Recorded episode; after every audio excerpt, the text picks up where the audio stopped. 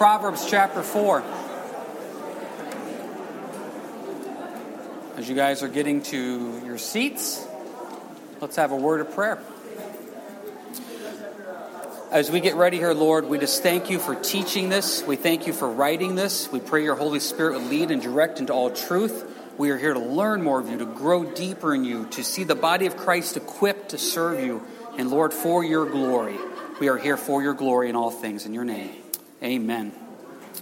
Proverbs chapter four. Wow, this is our continuing our study here through the book of Proverbs. And I just want to remind you of a few points that we've made as we've gone through the book of Proverbs. Please remember the purpose of Proverbs is to teach you practical, godly living. There's not a lot of deep theology in this book. There's not end times in this book. It is to teach you practical, godly living on how to go out and live as a Christian in this world. We're trying to live godly lives in an ungodly world. How do we do that? Proverbs teaches us this. Please remember these words, wisdom, knowledge, understanding, that are used repeatedly through this book. We define wisdom as God's way of thinking. There are many people in this world that have a lot of wisdom. They have a lot of letters after their name, but it doesn't mean they have godly wisdom. We're looking for godly wisdom, knowledge, God's way of doing it. There's many people in this world that are very intelligent, that know how to do a lot of things, but we're looking for God's way of doing it. And lastly, understanding God's way of applying it. All these three go together so often in this book, this idea of wisdom, knowledge, and understanding. God wants us to think his way, do it his way, then apply it his way. And this is an ongoing theme that you see throughout this book. Please remember, once again, this is written by Solomon. Solomon is kind of writing this to his kids. It's a great book. If you have kids at home, grandkids, or any type of child that you can influence, great book to do that. If you do not have any kids in your life to influence, this is still a wonderful book because it's a picture of God the Father speaking to us as well, saying this is wisdom in this world. Go walk in it. We're trying to live godly lives in an ungodly world, and this book of Proverbs teaches us good, godly, practical advice. So with that being said, we are into Proverbs chapter four. Now, I need to tell you this with this lesson. This lesson, as I was going through it, it's, it's almost too simple. And when I say by it's too simple, there's nothing deep in this lesson. Once again, there's no deep theology. There's no deep end times. This is just how to go out and do it. And we have a tendency, and I've seen this over the years that I've been teaching, when you have a lesson that is actually fairly simple, we sit there and say, oh, I already know this. Oh, I've already heard this. That's the problem, is we know it, we've heard it, but are we applying it? There's a reason why throughout the entire Bible, God keeps reminding us to love everyone, because we need to keep hearing it again and again and again. A lot of these points that you're going to hear this morning you've heard before, but the question comes up, are we taking it, learning it, applying it, and putting it into our daily life? So I hope as you go through this and you hear this, you stop and you say, okay, that's a question I need to ask myself. That's why we're finishing with communion here. Communion is a wonderful time to go before the Lord. And it says in Corinthians that we're supposed to examine ourselves before we take of communion. To really stop and say, Lord, search me and try me. Is there any iniquity in me? And lead me in the way of everlasting. It's a time to really stop and say, Lord, I give you the glory. Because even though in Romans five eight, God demonstrates his love for us while we were still sinners, Christ died for us. You still want to move in my life. You still want to work in my life. And to you be the glory, Lord. And that's what we're going to partake of here as we end. So Proverbs chapter four, verse one. Hear, my children, the instruction of a father, and give attention to no understanding. For I give you good doctrine. Do not forsake my law. My children, once again, Solomon writing to his kids. You see this ongoing theme, verse ten. You see my son, verse twenty, my son. Over twenty times in the book of Proverbs, you see this admonition of my son. As a parent, he's trying to tell his kids, listen. And what's the instruction I'm going to give you? Instruction of a father. Give attention to no understanding. For I give you good doctrine. I'm going to give you God's word. Now think about that for a second. Parents, grandparents, anybody that has influence or any type of the generation coming up, I don't care how old they are or not, the best thing you could do is influence them in God's word. Teach them the fear of the Lord. Teach them the glory of the Lord. Teach them God's word. What a wonderful blessing that is. Because the flip side of that, to not teach them, that's a shame. Proverbs twenty-nine fifteen says this, the rod and rebuke give wisdom, but a child left to himself brings shame to his mother. Think about that. The rod and rebuke give wisdom, but a child left to himself brings shame to his mother. You see a lot of times in this world today, children left to themselves. There's no organization. There's no home unit trying to raise them in a godly way. They're left to themselves, and we wonder why the world is falling apart. You know, over the years that we've been doing this, we've run into a lot of families, and we've run into a lot of parents sometimes that have left the child to themselves for their raising. I remember years ago, it's probably fifteen, twenty years ago, Dawn and I went and did a visit with a gal, uh, fairly new to the area, fairly new to the church. She was a very, very unique woman. Uh, she had one child who was a very, very unique child. And uh, by unique, you know what I mean. But she was very unique. God loves her, but she was very unique. The child's very unique. So we went over to their house, and this kid's probably about a year and a half at this time. This kid's just out of control. I mean, it's a child-run home. Just completely, utterly out of control. And so we're sitting there trying to talk to her and just try to say, hey, you know, order, and you know, God's way, discipline, whatever. I mean, to the point, and I'm not making this up. She used to live out in California. She moved to Ohio because she felt her child wanted to. The kid was under two years old. There were some issues going on here, I'm telling you. It was a child-run home. And so what happens is there was no order. There was no nothing. This was a child left to themselves. And there's been other times throughout the years where I've talked to parents in numerous conversations where they'll say things like, I'm leaving it up to my child to decide their future. I'm leaving it up to my child to understand the things and choose their own path, et cetera. Listen, I'm not going to try to brainwash my children, but I'm going to sure teach them the biblical truth of Jesus Christ. I'm going to teach them he's the way, the truth, and life, and no one comes to the Father but by him. I'm going to teach them God's word. I'm going to show them that path.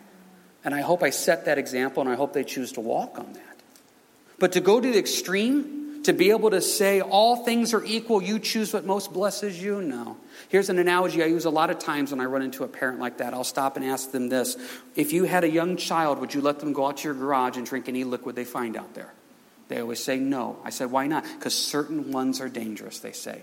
It's the same thing with the quote-unquote religions of this world. Certain ones are dangerous.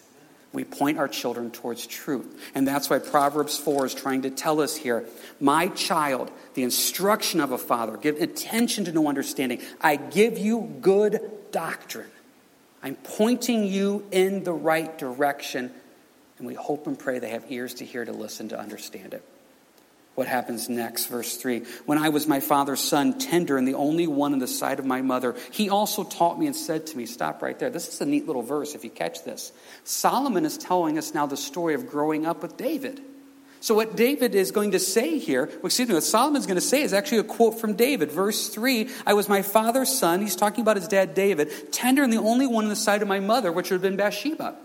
This is a neat little glimpse into how David raised Solomon that we don't get in the books of Samuel or Kings or anything like that. So as we get ready to read this, remember, Solomon is now repeating the lessons his dad David, the greatest king of Israel, taught him at a young child while sitting with his mother Bathsheba.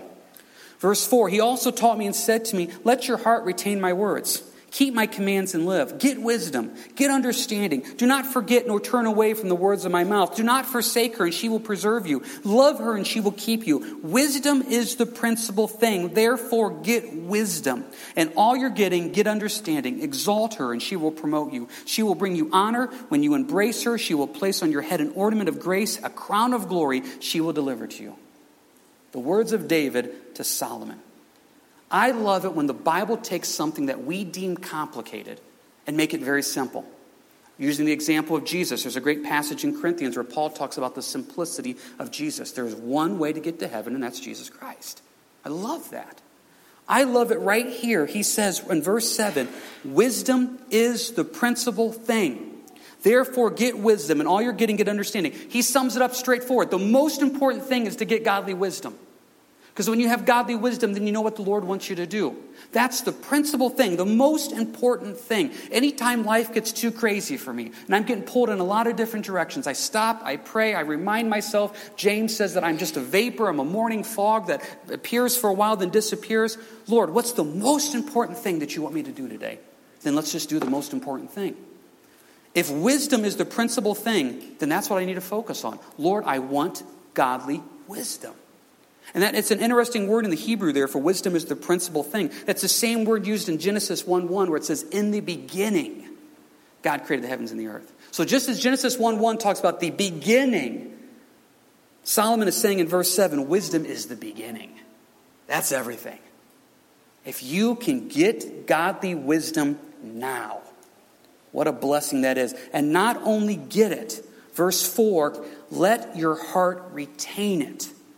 Cling to it. Hold tightly to it. Hold fast to it. Just don't hear it. Just don't mark the verse. Just don't memorize the scripture. Say, I want to apply it in my life and all that I say and do. Godly wisdom. Retain it. Take hold of it. What's the flip side of retaining and taking hold of it? Well, take a look here at verse five. If you can forget it, verse six, you can forsake it. You either retain it, or you forget it, or you forsake it. Look back on your life. Look back on the worst decisions you've ever made. Were you retaining wisdom at that time? Or were you forgetting it and forsaking it? Look back on your disappointments in life. Now, granted, God works good in all things for those that are called to him, for believers. But yet, if you look back on your life, on decisions that you've made that you look at now and say, I don't know what I was thinking. Were you retaining wisdom, or were you forgetting it and forsaking it? I'm willing to bet you were forgetting it and you were forsaking it. That's why Solomon is telling us it is the principal thing. I will repeat again, this message this morning is almost too simple.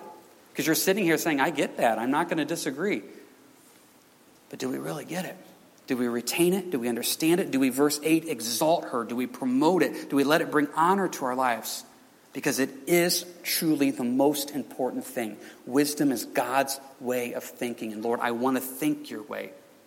Anytime someone calls me or they say, hey, pastor, I got a quick question for you. I do a one-word prayer. It's just wisdom.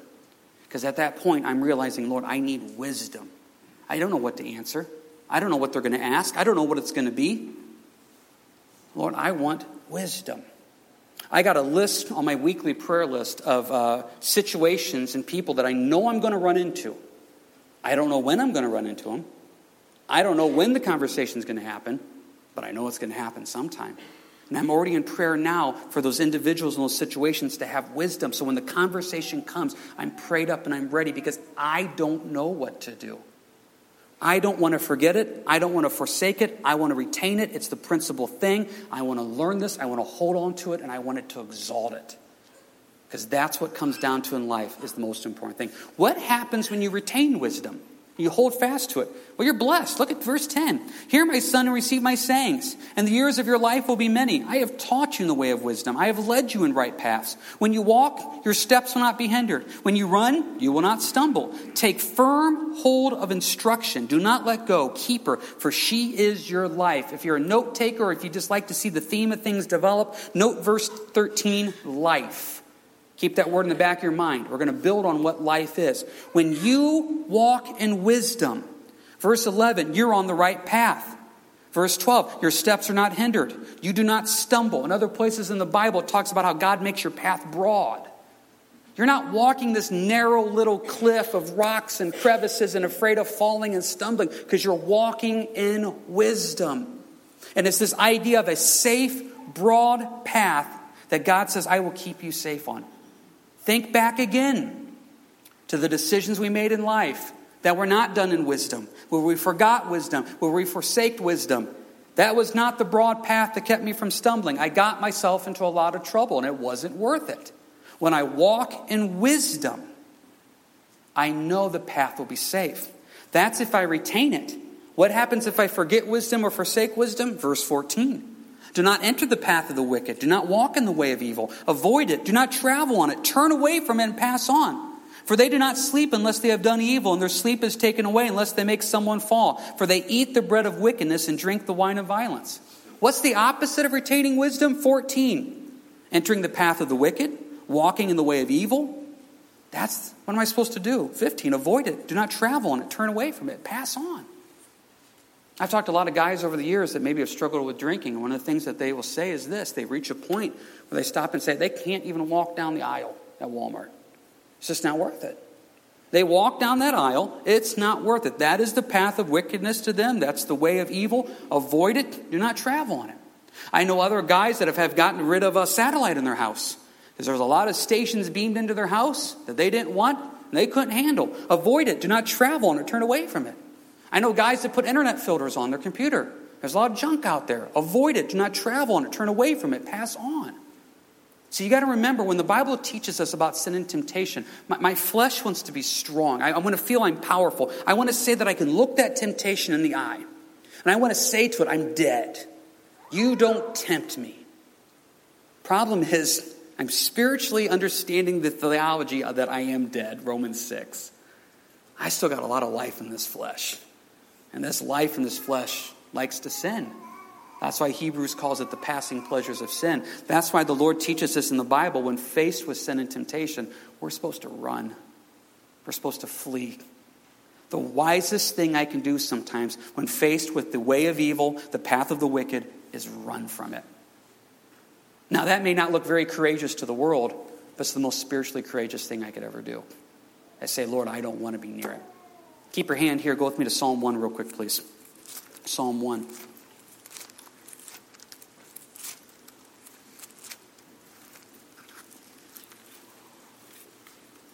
Do not enter the path of the wicked. Do not walk in the way of evil. Avoid it. Do not travel on it. Turn away from it. Pass on. Psalm one, please. Blessed is the man who walks not in the counsel of the ungodly, nor stands in the path of sinners, nor sits in the seat of the scornful. Please note the progression right there. He's walking, then he's standing, then he's sitting. That's a dangerous place. Oh, I can walk by it. It won't tempt me. Next thing, I'm standing there looking at it. Next thing, I'm pulling up a chair and say, I'll just sit right here and enjoy this. It's a dangerous progression. Walking, standing, sitting.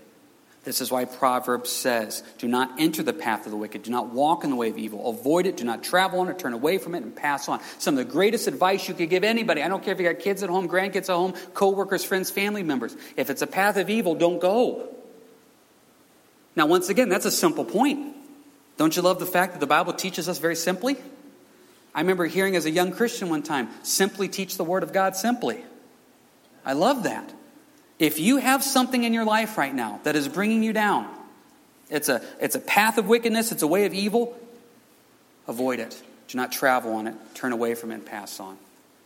This is once again why we're also having communion today. I want to give God the glory for what Jesus Christ did on the cross for our sins. But I also want to stop and say, as it says in Corinthians, let us examine ourselves. Because there's times where we need to stop and say, Lord, there is a path, there's a way, I'm getting caught up in it, forgive me. That's not what I want. What is the path I'm supposed to be on? eighteen, chapter four, please, of Proverbs. The path of the just is like the shining sun that shines ever brighter into the perfect day. The way of the wicked is like darkness. They do not know what makes them stumble. Please note once again, eighteen, you're retaining wisdom. nineteen, you're forsaking and forgetting wisdom. What happens when you attain wisdom in verse eighteen? You hold close to it. The sun shines ever brighter until the perfect day. It's just more and more light. That's an ongoing theme throughout the Bible. This world is darkness. And our job is to come and shine the light of the gospel, the truth of Jesus Christ into this darkness. That's what we're supposed to do. You work in darkness. You live in darkness. There's darkness all around. You get to represent light. And as you walk in that light, it's the shining sun, verse eighteen. But it gets brighter and brighter. Sad part is, I see so many believers, as life goes on and it gets harder, be it physically, emotionally, or spiritually, they get dimmer and dimmer. It's supposed to be the other way around. We go out in the blaze of glory. We realize we're closer to the end than we were to the beginning. We think of Paul where he said, I fought the good fight, I finished the race, I kept the faith. Finally, there's laid up for me this crown of righteousness. Paul said, I poured out my life as a drink offering. And I, and I remember I've taught you before about drink offerings in the Old Testament. You would take something, usually wine, and you would take it and you would dump it on the altar or on the ground. And as you would dump it on the ground and altar, it was a very valuable mixture. And you would stop and you say, this is like my life being poured out for the Lord. If I would take my cup of water right here and I would dump this on the ground, the water's lost. It is completely, utterly lost, given over. So when I say my life is poured out like a drink offering, Lord, I have so given you my life, I've disappeared. And I just want to shine brighter and brighter into the perfect day. I, I don't know where you're at with the Lord. I'm just asking you, are you getting brighter toward the end or are you getting dimmer towards the end? You want to get brighter. What's the flip side? nineteen. Darkness. They do not know what makes them stumble. I never used to get this. People would come in to the office, they'd want to talk, and they got themselves in this mess. And I would say, what happened? What happened to get you here? And they would stop and say, I don't know. Now, if you've ever come and talked to me before, you know there's two answers I will not accept. I don't know and because. I just don't accept them. You have a reason for what you did. Let's try to figure this out. So, what made you get to this point? And they would say, I don't know. And I look at nineteen, and I realize they do not know what makes them stumble. They're in such utter darkness sometimes. They don't even realize how dark their life is. It's like walking through a room of complete darkness and you keep hitting your foot on something. And somebody says, what are you hitting your foot on? I don't know. I'm full of darkness. I can't even see. So what do we do as believers? We come into the darkness, verse eighteen, and I shine the ever brighter unto the perfect day sun of Jesus Christ on him. Now, if you've ever been in a completely dark room at two o'clock in the morning and somebody comes in and flips the lights on and says, Jesus loves you, you don't care at that point that Jesus loves you. You, you grab something, you cover your face, you tell them to shut the lights off. You don't want to see the light. Sometimes people don't want to see the light, folks. It says in the book of John that men love darkness. And so since they love darkness, they want to walk in darkness. They don't know what's making them stumble because they're so full of darkness. That's why it's our job and responsibility to shine the light. Does sometimes they want to see it? No. Now, don't take this teaching the wrong way and say, well, I guess I'm not supposed to shine the light. No, shine the light. They may not want it, but it's our responsibility to do it. Because we're getting brighter, verse eighteen, as we get to the end. And verse nineteen, the world is getting darker. Men love darkness. But we want to represent Christ. So are we retaining wisdom? Are we forgetting and forsaking wisdom? Now, if you remember correctly, I told you to remember back in thirteen, the idea of life. Here's our final point. We want the life that God has for us. And true life through Christ. twenty. My son, give attention to my words. Incline your ear to my sayings. Do not let them depart from your eyes. Keep them in the midst of your heart. For they are, here's our word, life to those who find him, and health to all their flesh. Keep your heart with all diligence, for out of it springs the issues of, there's our word again, life. Put away from you a deceitful mouth. Put out perverse lips far from you. Let your eyes look straight ahead, and your eyelids look right before you. Ponder the path of your feet, and let all your ways be established. Do not turn to the right or to the left. Remove your foot from evil. So now we get to the last part here. What is wisdom? God's way of thinking. What am I supposed to take with this wisdom? twenty-one, it's supposed to be in my heart. twenty-three, it's supposed to be in my heart. Not just talked about, not just marked, not just underlined. It's who I am. It's my life. It's my heart. It is everything. And it's my life. Remember what Jesus summed up the greatest commandment. He took six hundred thirteen rules and regulations in Exodus, Leviticus, and Deuteronomy. And he said the greatest commandment is this: love the Lord your God with all your heart, soul, mind, and strength. That's all he wants. He wants your heart. Because if he has your heart, he has your life. That's why you're supposed to, in twenty-one, keep it in the midst of your heart. That's why in twenty-three, you're supposed to keep your heart with all diligence. It's life. Go with me to Matthew twelve, please. How do we know what our heart's like? See, this is an interesting study. How do we know what our heart's like? Because we run into people. And we run into people that aren't good people to be around. They're not fun people to be around. They're not nice people to be around. And then you run into someone who likes this person, and they stop and say, oh, I know their heart. They're really a good person deep down inside. You just got to get past the bitterness and the anger and the frustration. Jeremiah says, the heart is deceitfully wicked above all things. Who can know the heart? I alone, the Lord, know the heart. God's the only one that knows the heart. I can even fool my own heart into thinking that I'm being productive and good and helpful and take my advice, take my counsel, take my love. And really, it's not. It's pride. It's arrogance. It's whatever. The Lord knows our heart. And that's why it's important to go to the Lord and say, Lord, you shine into my heart. Psalm one thirty-nine, search me and try me. Know me. See if there's any iniquity in me and lead me in the way of everlasting. So how are we supposed to know then? What's a good way to know what your heart's really like? See what people talk about. What do they like to talk about? If people like to talk about themselves all the time, you know what's in their heart, themselves. If people like to talk about work all the time, you know it's where they find their identity, their work. If people like to talk about their family all the time, you know that's where their identity is, their family. Now, you may stop and say some of those things aren't wrong. What's wrong, like, for example, with family? Nothing's wrong with family. I love Dawn more than anything else in this world. I love my boys. I love my family. But I love Jesus Christ most. And if I want to love my wife as Christ loved the church, I got to make sure he's number one. Sometimes you can worship at the altar of family, where you can make your family the most important thing. You may say, well, that's a good thing. It is a good thing. But you want Christ to be the most important thing. How do we know what's in our heart? Matthew chapter twelve, please. Verse thirty-four. Brood of vipers.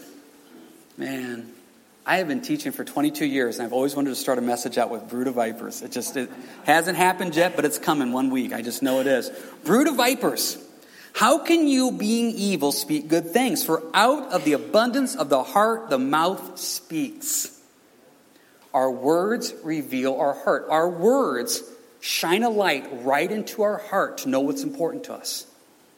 What do we like to talk about? Ourselves, our work, our family. What excites us? The idea of sports excites us. Money excites us. Completing a project excites us. Or is it the word? Is it the Lord?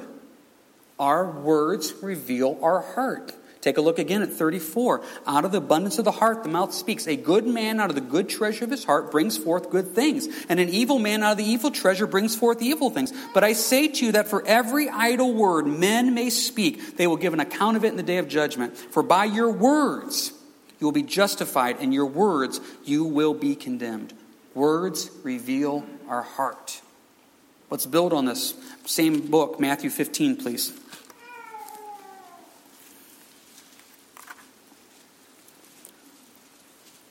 Proverbs four is teaching us the heart. The heart wants wisdom. Proverbs four is teaching us the heart is life. Jesus says, yes, your heart reveals where is your life. What is it focused on? Take a look at Matthew fifteen, verse eighteen. But those things which proceed out of the mouth come from the heart, and they defile a man. Those things that proceed out of the mouth come from the heart. The heart, once again, reveals, is revealed by our words. For out of the heart proceed evil thoughts. Murderers, adulteries, fornications, thefts, false witnesses, blasphemies. These are the things which defile a man. But to eat with unwashed hands does not defile a man. Jesus is saying, your words reveal you. Proverbs goes one step further. A great verse in Proverbs twenty-seven. It says this. As in water, face reflects face. So when I look at the water, we see our reflection. So a man's heart reveals the man. A man's heart reveals who you are. And it's revealed through our words.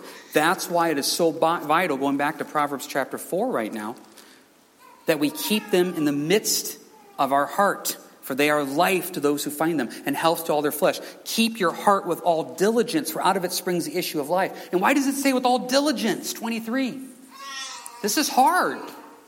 You know, one of the things that Dawn likes to do with the boys, she likes to take a, a word and then teach them that word. Obedience, diligence. Find the verses. And she's got this... um. devotional she does with them to teach them what diligence means, to teach them what obedience means. I find it interesting in twenty-three that God is telling us to keep your heart with all diligence. It takes work to keep your heart in the Lord. Now, now please don't think I'm getting into some type of works-based salvation. I'm not saying anything like that whatsoever. I'm saying that there is a diligence to our walk in relationship with Christ. There is. It's hard. If you would come to my house and you would bring donuts to our house and you would set the donuts on our kitchen counter, it would take no diligence for those donuts to disappear. I know my kids. I know my wife. It would take no problem. It takes no diligence for my boys to play electronics. It takes no diligence in any way whatsoever. It takes diligence to get up to go to school. It takes diligence to clean the house. It takes no diligence to sleep in. I'm kind of preaching to the choir here a little bit because you guys are here. But it takes no diligence to skip church. It takes no diligence to not read. It takes no diligence to not worship. It takes no diligence to not witness. Those things take no diligence in any way whatsoever. But it takes diligence to be that man or woman of God that does those things. And that's why it's saying in twenty-three, keep your heart with all diligence. Because the writer of Proverbs is saying through the Spirit, it's not easy. If you were going to pick all the world religions and make them equal, and I'm not saying you should, Christianity would be at the bottom of the list. Christianity, the path is narrow, the path is difficult, and few will find it. See, Christianity has said you are born again and saved by what Jesus Christ did on the cross. All him. While I was still a sinner, his grace saved me. While I was still a worthless whatever, he said, I still love you. Heaven is full of a perfect God, and heaven is perfect. Since God is perfect, he cannot let imperfection in. I am imperfect. I am a sinner. So therefore, it took a perfect sacrifice, a perfect substitution to take my place. And that's what Jesus Christ died on the cross for. Jesus Christ is the perfect substitution sacrifice for my sin that I can't take care of. So now perfect heaven, perfect God, doors are open to an imperfect man because now the perfection of Jesus Christ covers my sin. That's what communion is representing. As we take a look at the bread, it represents the body that was broken for us, that took the pain and the punishment of sin that we should have taken. We take a look at the juice that represents the blood. The blood, the only currency accepted in heaven for the payment of sins, the blood of Jesus. That perfection is only opened through a perfect sacrifice, which is Christ. Since I have been born again and saved in Jesus, not by works, lest any man should boast, Ephesians two, eight, and nine, I stop and I say, Lord, since you so changed me on the inside, I want to live for you on the outside. Since you have made such an internal, eternal change in my life, I want the external to be for your glory. It's not that I'm saving myself. It's not that I'm making myself more lovable in God. I'm stopping and saying, Lord, I want to keep my heart on you with all diligence.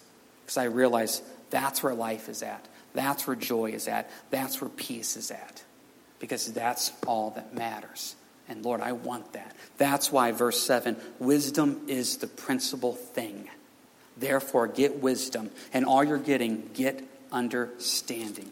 And this world that I live in wants to pull me off. Verse twenty-five, let your eyes look straight ahead. Your eyelids look right before you. Ponder the path of your feet. And let all your ways be established. Not turn to the right or the left. Remove your foot from evil. One of my favorite movies, we have a, a version A Pilgrim's Progress. I just absolutely love that movie. Love it. And there's this one path where Christian's walking down the road and they see the shortcut. And he has been told, stay on the path. He sees the shortcut and what does he do? He doesn't keep his eyes straight ahead. He doesn't keep his eyelids looking before you. He does not ponder the path of his feet. And he departs to the right and to the left. That's the truth of what we live in today. The Lord says, I have made a path for you. It is broad. It is wide. It is safe. When you run, you will not stumble. And that path is Jesus Christ. But you have to choose to walk on that path. And I want that wisdom to do that. And so what I want to do here as we get ready to finish, get ready to partake of communion, I want us just to think.